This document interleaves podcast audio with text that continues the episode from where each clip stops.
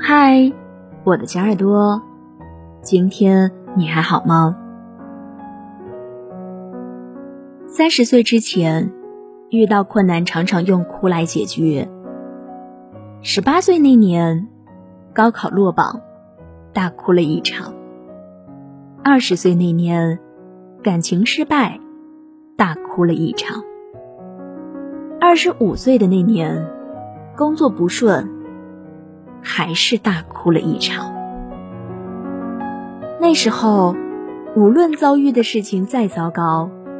家人、朋友、同事，也总会拍拍你的肩膀，跟你说：“没关系的，一切都会好起来的。”可是，人一旦接近三十岁的大关，就会逐渐丧失掉哭泣的能力。比起眼泪与心碎，我们更倾向于克制与不动声色。毕业后的这几年。曾经熟悉的人全都变了样，有人结婚，有人分手，有人在老家安稳度日，有人单枪匹马在外闯荡。无论身边的人做了何种选择，都已经不再是当初那个爱笑爱闹的少年。我们都在被迫成熟，被迫学习成为大人的模样。油腻的头发，失神的眼光。发胖的身体，赚不到的钱，买不到的房，和结不了的婚，这些是每个三十岁的人都会面临的难题。这些也是每个快要三十岁的人每晚失眠的原因。到了这个年纪，总会有一种声音跑到耳朵里：“你看你的同龄人，不是结婚了，就是买房了。”怎么只有你还是一事无成呢？很现实，也很无奈。前两天参加大学同学的聚会，一群毕业了七八年的人凑在一起，絮絮叨叨谈的都是各自生活的压力和鸡毛蒜皮。有人说自己当年被父母逼着结婚，现在过得并不如意。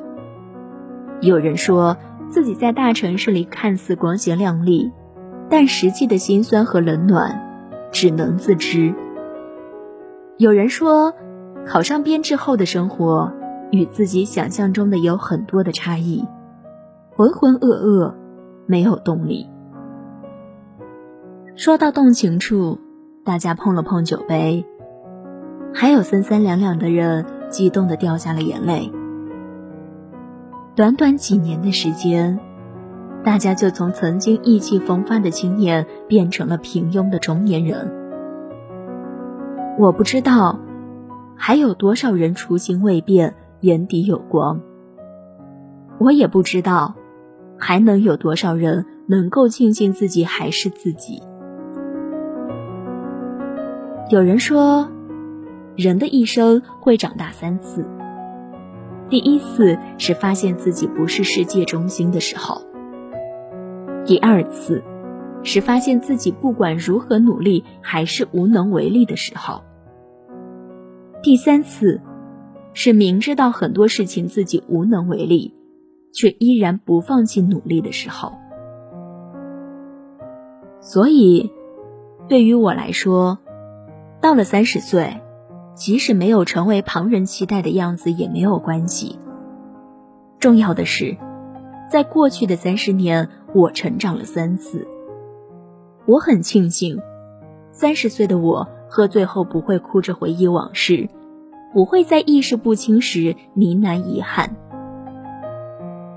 爱情上，我没有因为父母的催婚、世俗的压力、周围人交卷的节奏轻易妥协。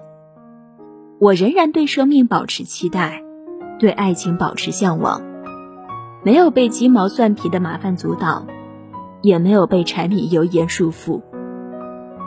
工作中，我能游刃有余处理疑难问题，同时用心认真的经营生活，努力让它变得更加精彩。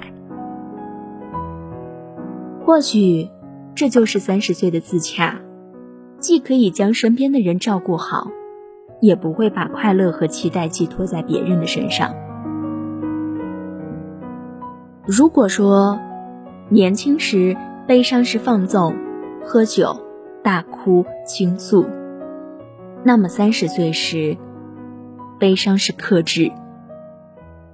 年轻的时候，我们总是习惯去表达很多的情绪，爱憎分明，轰轰烈烈，学不会克制。但现在，我们能学会慢慢的独自去消化很多的心情，那些好的、坏的、悲伤的、欢快的，我们都能顺其自然的接受。